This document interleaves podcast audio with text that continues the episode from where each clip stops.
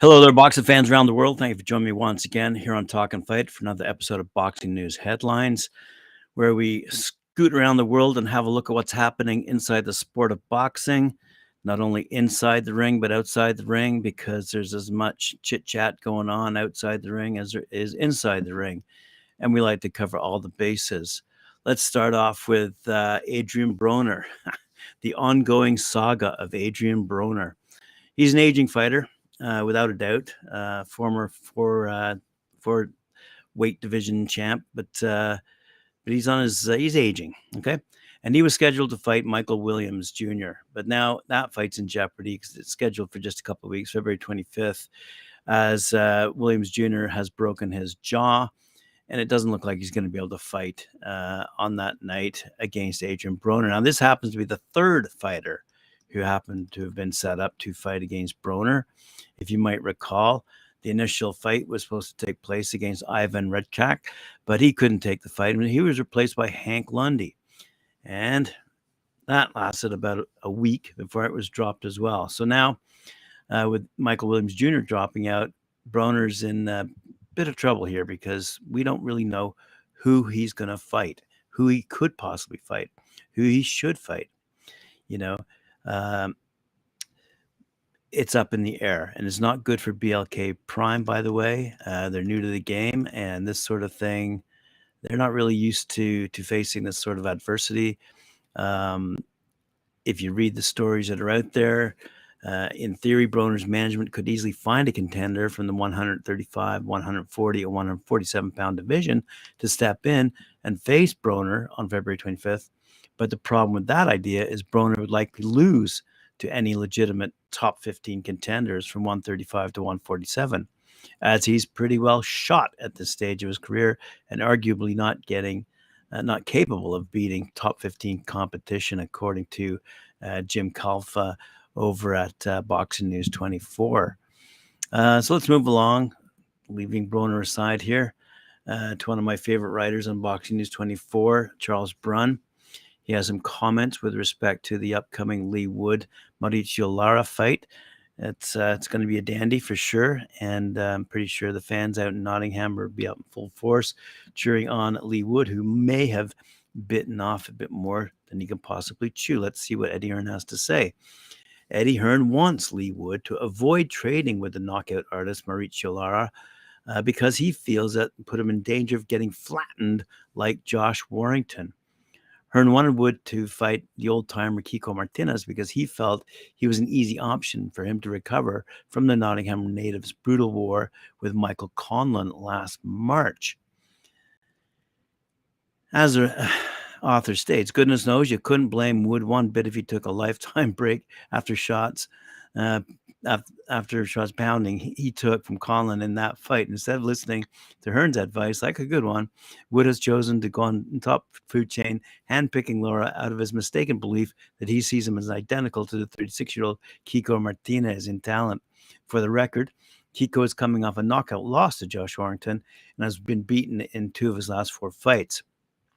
One can only imagine what Wood will say on Saturday night after he's peeled off the canvas. Woo. W B A featherweight champ Wood, he's now twenty-six and two, by the way, sixty knockouts, and his analytical trainer Ben Davidson have been seen have seen something in Lara, twenty-five and two and one, eighteen knockouts, that they're convinced they can exploit, which is why they were so insistent in picking the twenty-four-year-old Mexican warrior out of all the other contenders in the one twenty-six pound division. Wood is drunk on the success from his last against Conlan and still uh, high from the positive replay, replay that keeps getting floating around his head, making him think he can rally against Lara as he did against Michael. Unfortunately for Wood, there's a massive difference in power between the feather-fisted Conlan and the devastating brute strength of Lara. Those shots that Conlan was hurting Wood with all night long will turn into knockout blows from Lara on Saturday. Holy crap. Uh, let's have a quick quote here from Eddie Hearn. We've been in here with some unbelievable fights. Obviously, Folk against Butte, Conlan against Wood, and this one will be right up there, said Hearn. Uh, it's a very dangerous fight for Lee Wood. but one that we're excited about. It's going to be very dangerous when you're fighting a guy, Lara, that is dynamite in both hands and also has a great work rate. He's very tough and relentless as well. Lee Wood also punches very hard, and he can take Lee Wood out to the head or to the body in this fight. He doesn't want to trade with him. He wants to box smart, and that's very difficult to do against a guy's relentless as Mauricio Lara. Uh, the writer concludes, Wood isn't much of a boxer, so it's going to be hard for him to follow the advice of Wood.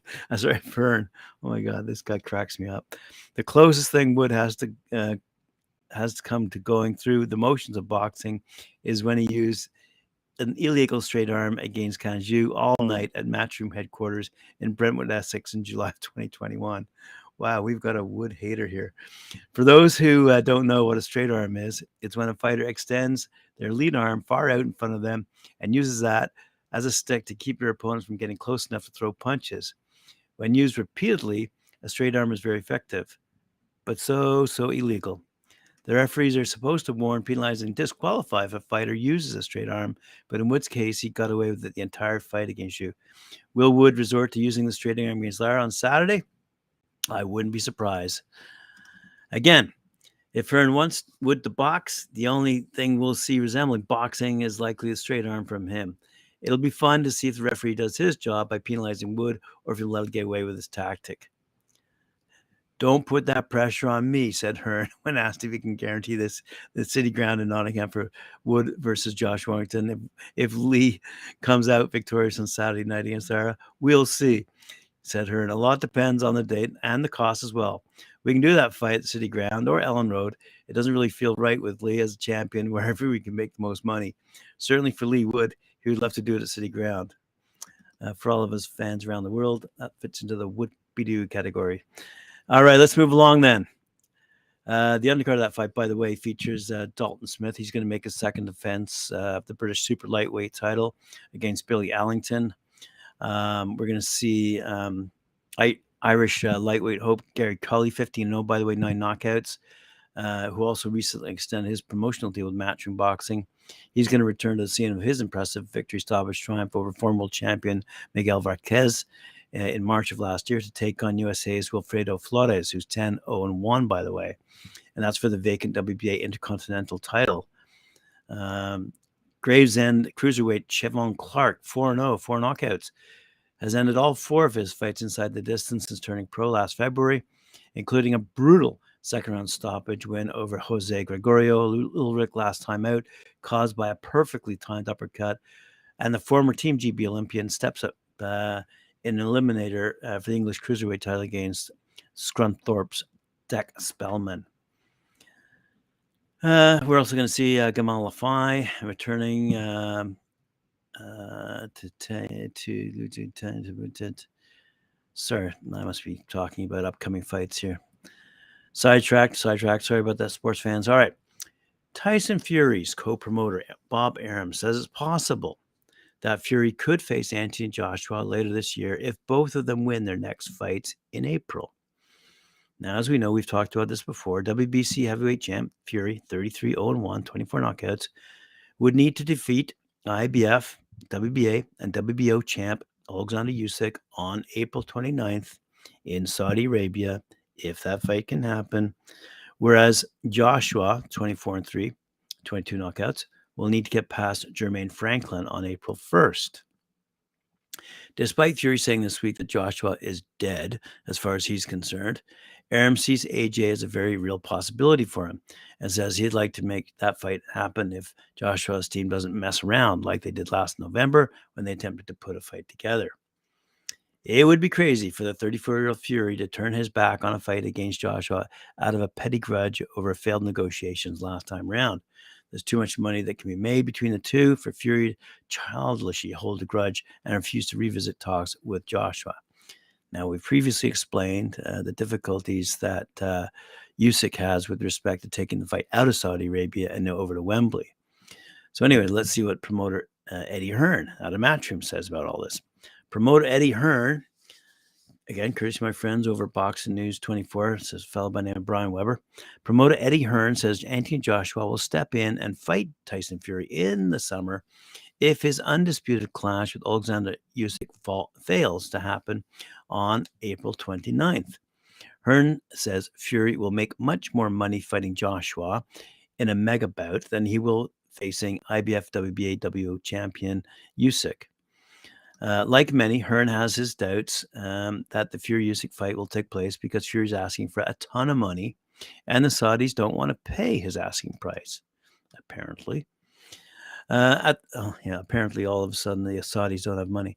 At the same time, Fury feels he's a much bigger name than Usyk, and he doesn't view him as a worthy fifty-fifty split. As a result, with the money being far less, if the fight is staged in the U K, it's not going to be a great deal for Usyk because he's already made his deal with the Saudis, and he knows what he can make if the fight is staged there. The problem is Fury. He wants more than the Saudis are willing to pay, so unless he comes down to earth in his asking price, he'll not only make less money fighting in the U K, but he'll likely wind up with no Usyk fight. Talk about shooting yourself in the foot. Fury is his own worst enemy at this point in his career. He sees himself as a huge star, and he's wrecking negotiations for all his biggest potential fights.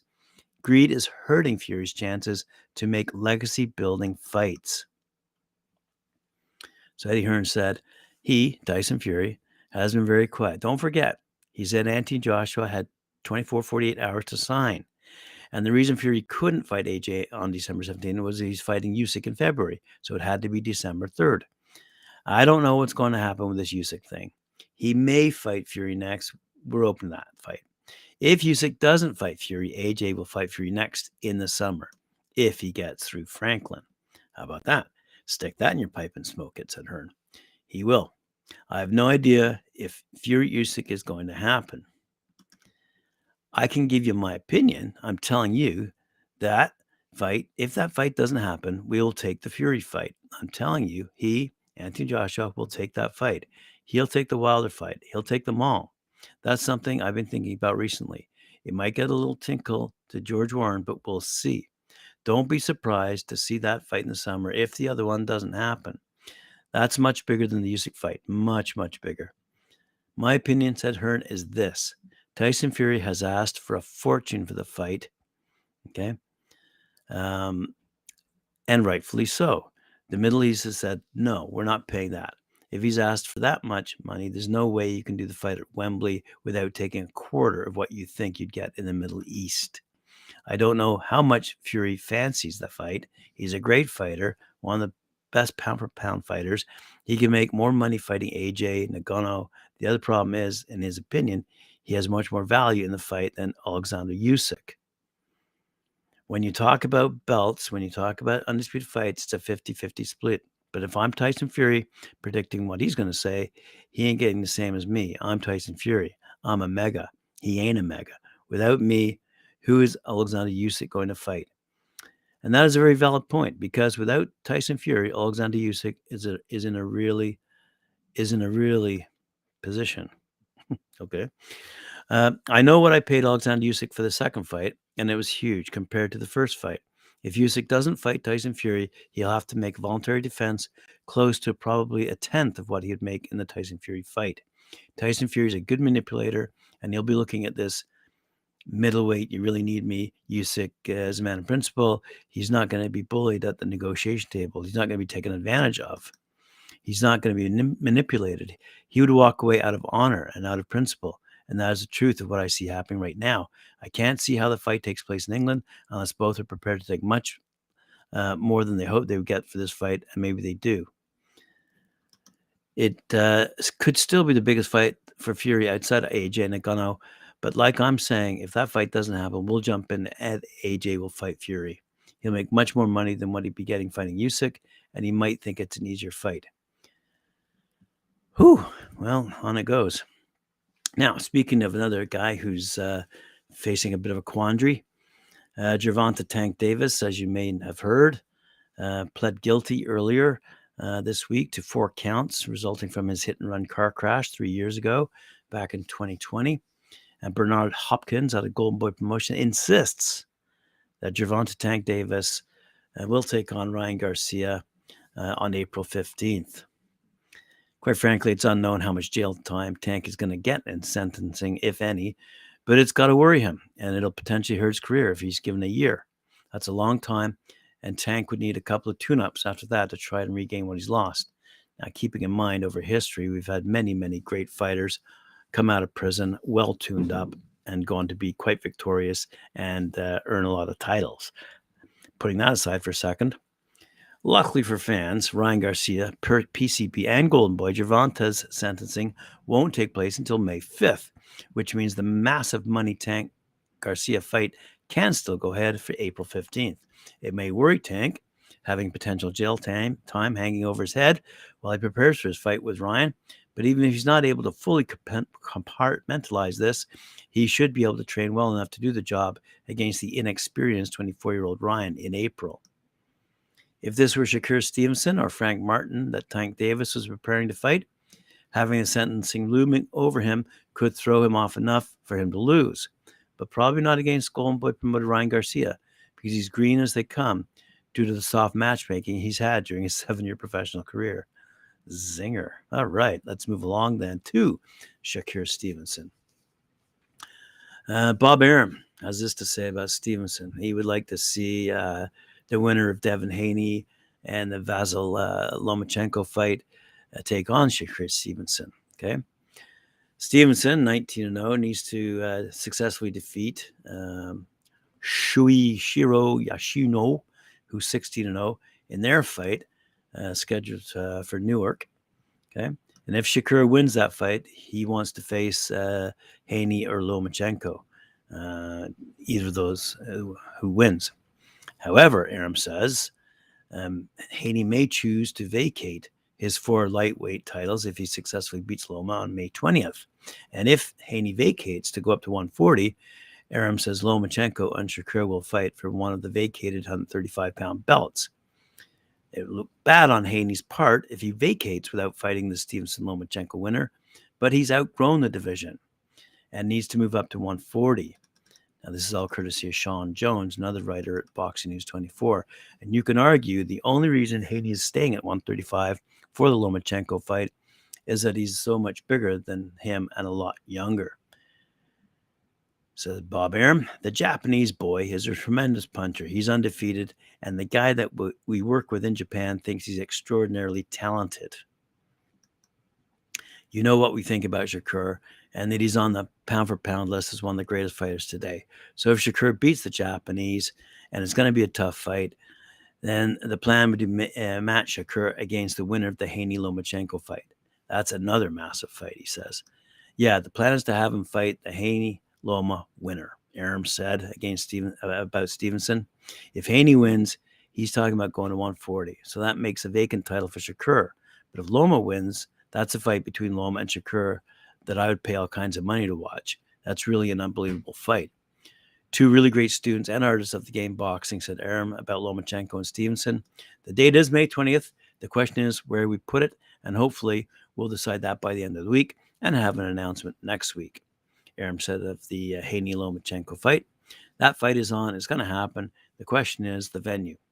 Win or lose, Haney's a terrific fighter, and we can continue to give him maximum exposure on the E S P N platform. All right, boxed fans, that's it for today. Thank you very much for joining me. Remember to like, share, subscribe, hit that notification bell, and feel free to, to beer me. Um, Join me later on at four p.m. and seven p.m. as I join uh, Mike Orr and Cedric Band, first of all, at four uh, for their show, Knuckle Up, and then at seven p.m. along with Tim Witherspoon for the Friday night panel. Thank you very much. Talk to you later.